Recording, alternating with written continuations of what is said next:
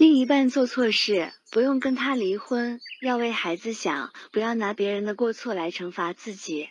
好好过自己的生活修自己的行他要怎样是他自己受罪自己造业。你自己不用背这些责任要做好自己的事更要煮好吃营养的东西给另一半吃这就是你自己的修行。